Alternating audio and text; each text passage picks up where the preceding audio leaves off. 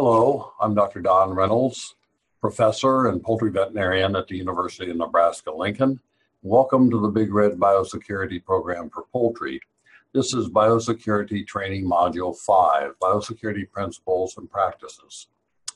In Module five, we will review the N P I P Biosecurity Principles nine through fourteen and provide examples of management practices and strategies to comply with these principles. Further resources can be found on our website under the w w w dot poultry improvement dot org link. Biosecurity Principle nine, Manure and Litter Management. Manure and spent litter should be removed, stored, and disposed of in a manner to prevent exposure of susceptible poultry to disease agents. On-site litter and manure storage should limit attraction of wild birds, rodents, insects, and other animals. The audit guidelines. Is a manure and spent litter handled in a manner that limits the spread of infectious diseases? Procedures, example, written instructions, manure, litter, handling log sheets, protocols, permits, guidance for contractors, et cetera, should be provided showing how disease risk from manure and litter management has been addressed. Waste management, animal waste. Low threat is normal operation. For instance, manure, litter can be spread on fields. Oftentimes it's composted. There are in-house composting um, and then it's reused. These things are windrowed. Uh, the litter is windrowed within the houses. It's allowed to compost, somewhat generate or generate somewhat uh, heat and heat within the house, spread out, and then it's um, new fresh litter is applied. There's also out-of-house composting to improve the nutrient value of the litter, which is typically done on-site in three-sided bins and sometimes in sheds. People and equipment. A level D, level D refers to a biosecurity procedure um, and environmental health and safety, which is a, um, a low, low level of security. Low, level D, P P E, protective personal equipment, such as coveralls, boots, and gloves should be utilized. Equipment should be washed and sanitized after use. And beware, the equipment and people may be shared. Example, crews going to different farms or operations. Here are some uh, equipment uh, used in waste management.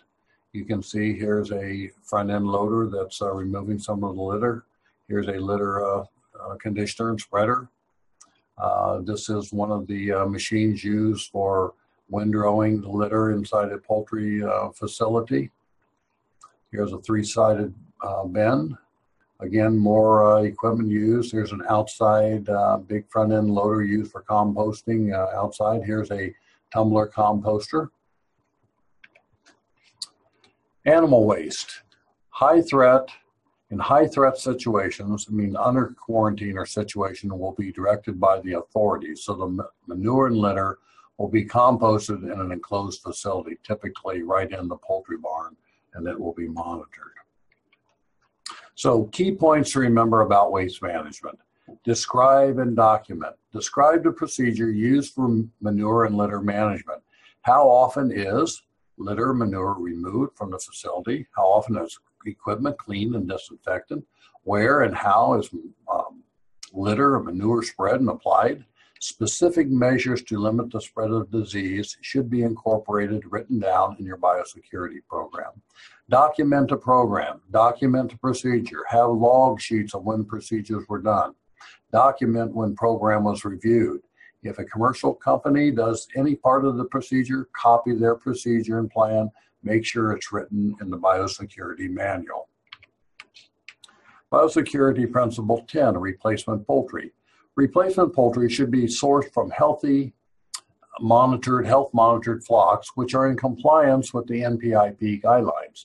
They should be transported in equipment and vehicles that are regularly cleaned, disinfected, and inspected. Biosecurity protocols should be in place for equipment and personnel involved in the transport of replacement poultry. Audit guidelines. Is replacement poultry sourced from flocks which are in compliance with N P I P provisions and program standards? Replacement poultry is defined as poultry from hatch to maturity intended to become laying hens or breeders. Provide supporting documentation, V S nine dash two form or V S nine dash three form, and or the N P I P hatchery production records showing that source flocks are active and compliant participants in the N P I P. Is replacement poultry transported in equipment and vehicles that are regularly cleaned, disinfected, and inspected? Supporting documentation, example, written instructions, wash stations, reports and or logs, inspection reports, invoices, et cetera, should be provided. The biosecurity plan should be followed as written and clearly define regular cleaning. Are biosecurity protocols in place for equipment and personnel involved in the transport of replacement poultry? Supporting documentation, example, signed statements, acknowledgement forms, visitor login sheets, policy documents, standard operating procedures, best management practices, et cetera, should be provided for personnel involved in the transport of replacement poultry.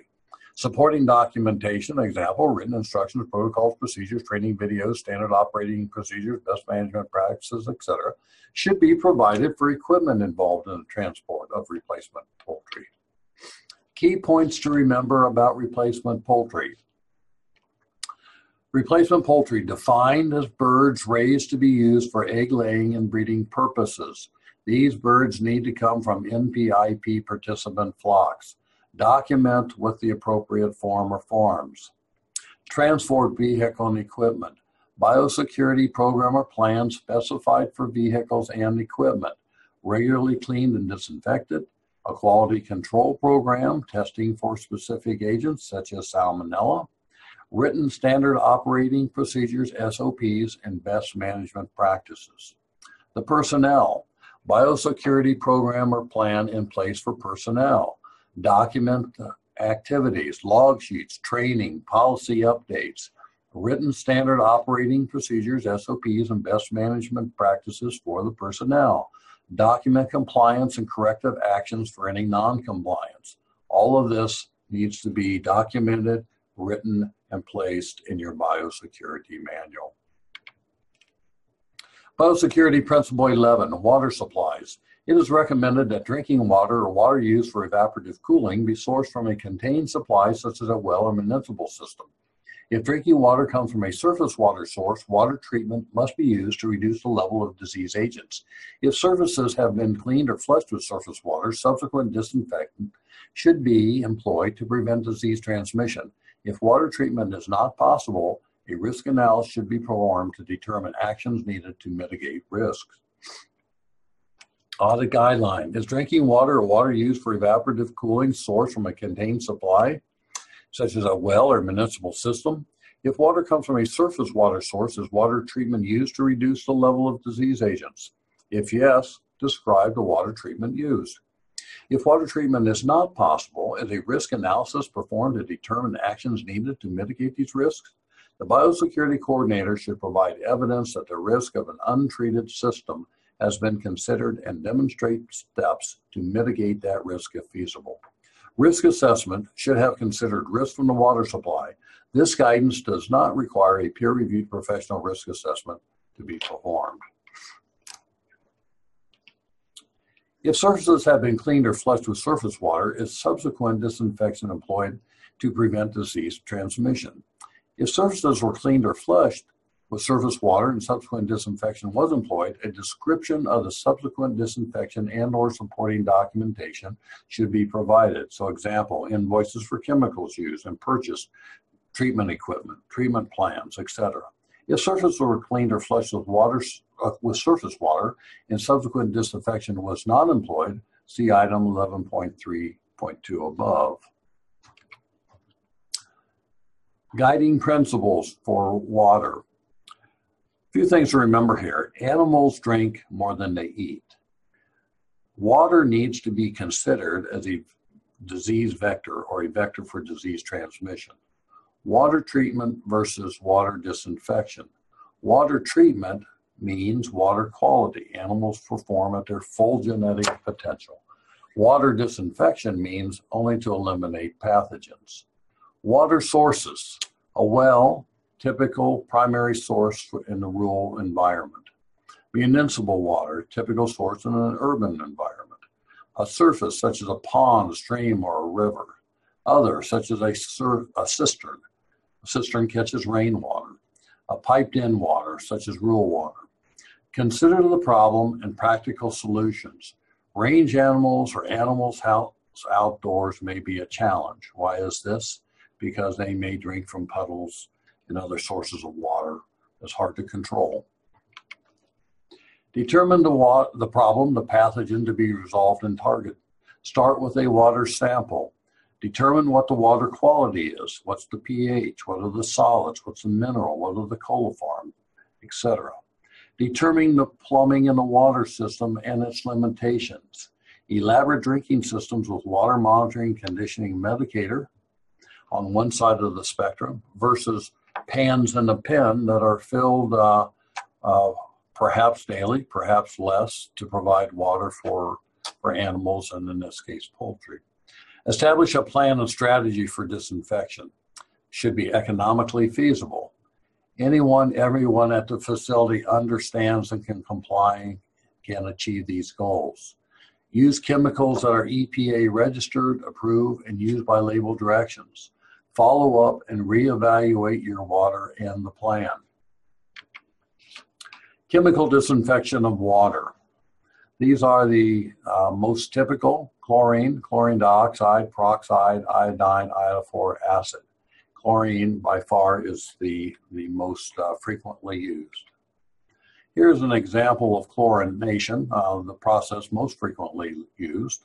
Uh, it's supplied in different forms. Perhaps the, the most common is just liquid bleach, in which we pour a, a, a measured amount into a, a measured amount of water. Uh, also comes in solids, such as pucks. This is quite common in uh, swimming pools. Uh, gas, chlorine gas, although uh, be careful with this. Uh, there are some cautions uh, Um, and safety measures to be observed. Chlorine products, and this refers to the graph over here, uh, has a chloride ion, O C L, at the high pHs, and at hypochlorous acid, H O C L, at the low pHs. So both of these inactivate microorganisms, so we have good chemical inactivation of, of uh, organisms at different pH levels. Chlorine is relatively safe, although, as I mentioned before, we must be cautious with chlorine gas, that the gas itself is toxic. Bleach used by outdoor enthusiasts for uh, treating drinking water. Again, uh, oftentimes there are some procedures where you can take a couple of drops and add to a, a cup of water and have pretty good indication that this will disinfect it for those hikers and campers, et cetera, that uh, want to, want to have outside drinking sources.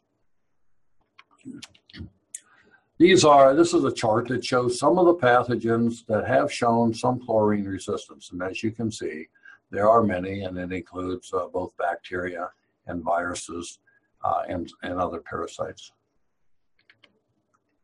Other methods of water disinfection, uh, there is filtration, uh, certainly heating, uh, boiling, or autoclaving. Ozone, which is very common for uh, large um, operations like uh, sanitizing or sterilizing drinking water that we get in um, a gallon jugs or, or you, that you can buy in small containers. Uh, ultraviolet light is another way. Some information resources on how to go about um, looking at uh, approaching uh, water problems. Uh, certainly there's university extension services, there's commercial companies, there's federal services such as the E P A and the Center for Disease Control. Key points to remember about water supplies: water uses, drinking, evaporative cooling, cleaning of facilities, equipment, et cetera. Personnel use in your facility, toilets, showers, washrooms.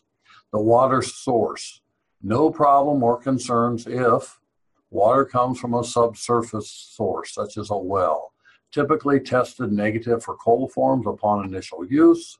Municipal water systems have been professionally treated. So these are what we call abiotic, good sources, uh, pure, no problems.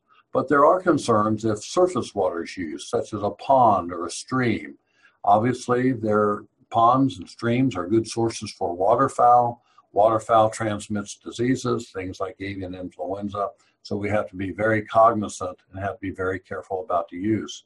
Describe and document water treatments and their uses. If no water treatment, demonstrates the steps that you will use to mitigate the risk. Risk of what? The risk of disease transmission. Risk assessment should be performed. If surface water is used for cleaning, then a disinfection procedure needs to be described and documented. If no disinfection procedure used, then a risk assessment, as stated above, should be performed. Biosecurity Principle twelve, feed and litter uh, and replacement litter. Feed, feed ingredients, bedding, and litter should be delivered, stored, and maintained in a manner that limits exposure to and contamination by wild birds, rodents, insects, and other animals. Feed spills within the perimeter buffer area outside of the line of separation should be cleaned up and disposed in a timely fashion. Audit guidelines is feed, feed ingredients, and litter stored and maintained in a manner that limits exposure to contamination by wild birds, rodents, insects, and other animals. Guidance applies to the feed ingredients and litter, which are under the direct control of the entity being audited. A, a description or example, examples include written instructions, feed or replacement litter handling, log sheets, protocols, permits, guidance for contractors, et cetera, should be provided showing how exposure to and contamination by wild birds, rodents, insects, and other animals is limited. Occasional exceptions may be necessary, example, seasonal storage, acts of God, et cetera. Guidance applies to the feed ingredients and litter, which are under the direct control of the entity being audited. Does the biosecurity plan address feed spills within the perimeter buffer area outside of the line of separation? Excuse me. Approach. Determine the problem. Is feed a health problem for the animal? Feed formulation, perhaps it's a nutritional deficiency. Feed toxicity, perhaps it's a mycotoxin, wrong formulation, or contamination. Infectious disease, such as salmonella. Contaminated feed, such as hardware disease. Is the feed a food safety concern, such as introduction of salmonella into the poultry? Is feed the origin of the problem? Is feed contributing to the problem? Determining the pathogen or pathogens involved. Determine the problem, pathogen to be resolved or targeted. Start with a feed sample. May request a nutritional feed analysis. May request microbiological determination. May request specific toxin analysis, et cetera. Determine the feeding system and its limitations. Elaborates Elaborate systems with monitoring versus pans in a pen that are typically just filled daily or perhaps less than daily. Establish a plan, strategy for safe feed. Involve feed mill, manufacturer, and must. Involve a nutritionist, a nutritionist, economically feasible. Make sure that this, the plan and strategy for safe feeds follow up and reevaluate. Things you should know about a modern feed mill. Traditionally, feed mills practice good manufacturing practices, or G M Ps. However, the Food Safety Modernization Act, F S M A, became law in January two thousand eleven.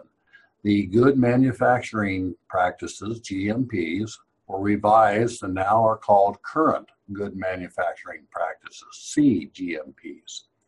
Mill, feed mills must have a hazardous analysis control, critical control point, HACCP, H A C C P plan incorporating international organizational standards, I S Os, and a biosecurity program. These are required.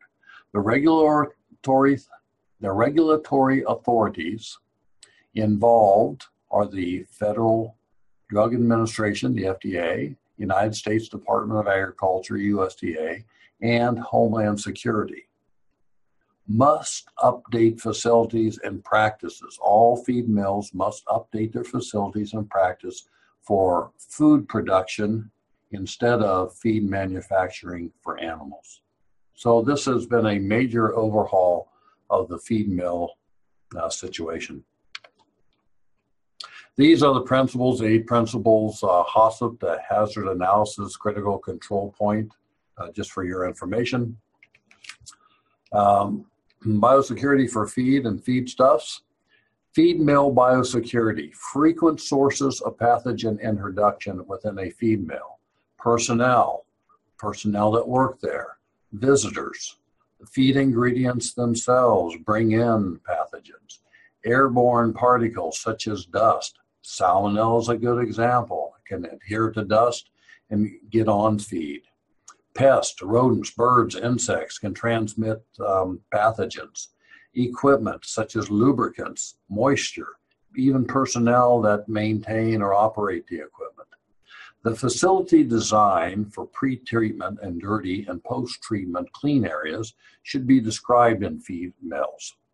Employing training uh, is essential and mandatory now in these updated regulations for feed mills. Environmental monitoring for pathogens are a must. Feed hygiene.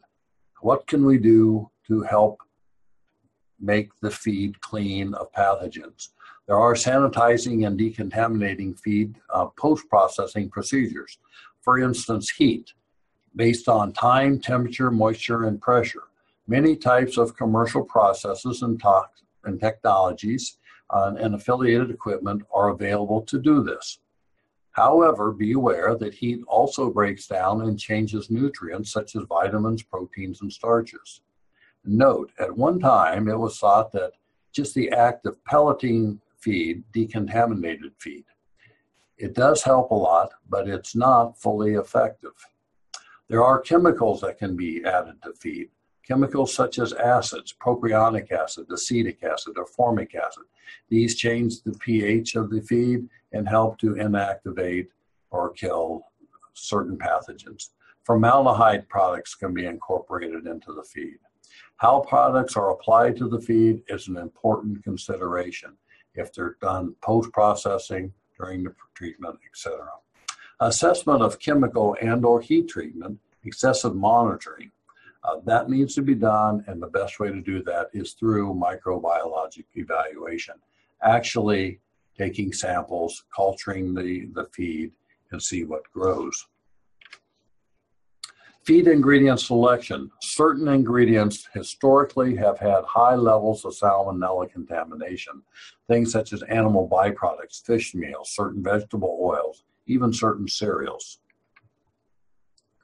Feed storage is a concern at the feed mill and after the feed mill. So pre-delivery, on-site, where are the ingredients stored? Where are the, after the feed has been uh, formulated, where has it been uh, stored? The buildings and the feed mills. Feed, feed bins. Feed delivery. Trucks may contaminate the feed. Trucks and drivers may serve as vectors for pathogens. Be cognizant of that. Feeders and feed systems should be cleaned and functioning, should be insect, rodent, wild animal, and resistant proof. Old feed should be discarded and not reused. There should be a plan and a procedure for cleaning up feed spills. Feed spills draw insects, draw rodents, or just a nidus for problems. Employees and personnel should be, com- should be trained and should be in compliance with these procedures. Here's a collage of pictures showing various types of feed storage, uh, from the very simple bins up here that you can see to the different types of plastic um, drums. Again, this isn't uh, this isn't uh, what you call ideal. It looks like we have some spilled feed here and we have birds running around. Um, again, modern feed uh, storage system here. Feed delivery systems. Um, from the, the very modern and, and um, large types of uh, situations, as you can see a diagram here, to more portable types of things and more of the standards. So information sources, where to go to learn more about feed, feed mills, how to handle feed. Certainly feed manufacturers are good sources, nutritionists, universities, and there are federal and state agencies that can help as well. Key points to remember about feed and replacement litter. Feed and litter storage. Document and describe where and how feed and litter is stored. Provide a map or diagram showing the site. This may be very useful. That should be in your biosecurity manual. Indicate the measures for monitoring and controlling pests and vermin. for instance, the rodents and the insects. How's it done? How's it kept away from the feed, et cetera? Written guidelines and protocols on how feed and litter is delivered. Who delivers it? Have log sheets. Have biosecurity measures between deliveries. Protocol for delivery vehicles. Protocol for handling feed spills. Again, signage may be very useful in these situations. Biosecurity Principle thirteen, reporting elevated morbidity and mortality. Elevations in morbidity and or mortality above expected levels, as defined by the biosecurity plan, should be reported as required in site-specific biosecurity plan, and appropriate actions should be taken to rule out reportable disease agents. Audit guidelines. Does the, does the biosecurity plan address elevated morbidity and or mortality above expected level? A description of the actions and or documentations, example, evidence of investigation, tracking graphs, mortality, morbidity patterns, case reports, mortality logs, et cetera, used to monitor morbidity and or mortality should be provided. The biosecurity coordinator is responsible for communicating what constitutes elevated morbidity and or mortality in the biosecurity plan. Is there a plan to report to responsible authorities and take appropriate actions should you suspect and need to rule out reportable disease agents? Provide a written procedure to report and take appropriate actions when disease agents are suspected. The biosecurity coordinator is responsible for providing the written procedures. The written procedure should identify the responsible reporting authorities. The biosecurity coordinator is responsible for clearly communicating who the responsible authorities are. Key points to remember about morbidity, mortality increasing. Document and describe. How is elevated morbidity and mortality determined? It can be determined through daily, weekly morbidity, mortality logs, charts or records, graphs or investigation reports, et cetera. Who determines elevated morbidity and mortality? What is acceptable? What's the normal morbidity and mortality? This should be written, documented in the biosecurity manual. When mortality and mortality is elevated and disease, infectious disease is suspected, who determines that? What actions are to be taken? Report to whom? At least two contacts should be listed, one primary, one backup. Again, this should be written down in the biosecurity manual. Full contact information needs to be written down and updated periodically. If a reportable disease suspected, for instance, avian influenza or exotic Newcastle disease, excuse me, biosecurity coordinator is responsible for communicating who the responsible authorities are and having contact information. Typically, this is the state veterinarian or state veterinarian's office.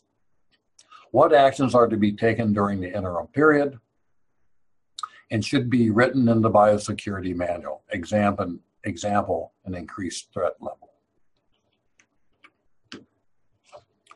Biosecurity Principle fourteen, Auditing. Auditing of the biosecurity principles is based on flock size as outlined in nine C F R fifty-three point ten. Audits shall be conducted at least once every two years or a sufficient number of times during that period by the official state agency to ensure that participation is in compliance. Each audit shall require the biosecurity plan's training materials, documentation of implementation of the N P I P biosecurity principles, corrective actions, and the biosecurity's coordinators and review to be audited for completeness and compliance with the N P I P biosecurity principles. An audit summary report containing satisfactory and unsatisfactory audits will be provided to the N P I P National Office by the O S As. The O S As, again, are the official state agencies. These participants who failed the initial document audit conducted by the N P I P O S A may elect to have a check audit performed by a team appointed by National N P I P Office, including an APHIS poultry subject matter expert, the O S A, and a licensed accredited poultry veterinarian familiar with that type of operation. If these participants seek to be reinstated as being in compliance with the biosecurity principles by the N P I P O S A, they must demonstrate that corrective actions were taken following the audit by the team appointed by N P I P. Who is exempt from audits? Producers exempt from the N P I P audits are those that produce less than seventy-five thousand commercial egg layers on premises. or that have less than seventy-five thousand commercial egg layers on premises, or have one, less than one hundred thousand broilers slaughtered per year, that have less than thirty thousand turkeys slaughtered per year, have less than fifty thousand waterfowl or upland game birds slaughtered per year, have less than twenty-five thousand game birds raised for release per year. Small flock owners that do not meet the minimum inventory requirements are eligible for up to one hundred percent of the high path avian influenza indemnity. Please note that this is different. These requirements are different from the N P I P size requirements to participate in the nine C F R Part one forty-six Commercial Program H five H seven Avian Influenza Monitored Program. Also, please note that no producer is exempt from having a biosecurity plan, regardless of the number or inventory. Here's how the biosecurity principle auditory, auditing disease um, tree works. A participant signs up. They establish their biosecurity program. The official state agency, this is typically uh, someone from the state veterinarian's office, will audit, uh, audit this every two years. If the audit is good, everything checks out, no problem, you are eligible for indemnity payments. If it's not good, then they go through a corrective action. If it's resolved, it's checked off, and again, you're eligible for indemnity uh, indemnity payments in case of a uh, uh, avian influenza outbreak. If it's unresolved, and it continues to be unresolved, then you are indemnity ineligible. However, you can also go through this TRIO team. As you remember, this is a APHIS a veterinarian, um, someone from the O S A, the Office State Agency, official state agency, and a licensed accredited uh, poultry expert. And then this TRIO team goes through and sees, uh, suggests your corrective actions. If these correction active, if these corrective actions are taken, then it's resolved, and you are eligible. If not, it's unresolved until these corrective actions can be um, undertaken. So key points to remember about auditing. Who does the auditing? The official state agency, the O S A, typically the state veterinarian's office. When will the audits be conducted? At least every two years. What will be audited? The training materials, documentation of the implementation of the N P I P biosecurity program principles, any corrective actions taken, the biosecurity coordinator's annual review of the program, and it needs to um, be in accordance with completeness of the N P I P biosecurity program principles, and then compliance with the N P I P biosecurity program principles. What are the results, or what happens to the results, and then what happens? The audits will be deemed satisfactory or unsatisfactory by the auditor. A summary report will be submitted to the, uh, by the official state agency to the N P I P national office. What happens if you fail the audit? You can elect to have another audit performed. A team appointed by N P I P will conduct the audit. Must demonstrate corrective actions cited by the audit team. Who is exempt? Small producers are exempt, but still qualify for indemnity payments in the case of a high-path avian influenza outbreak.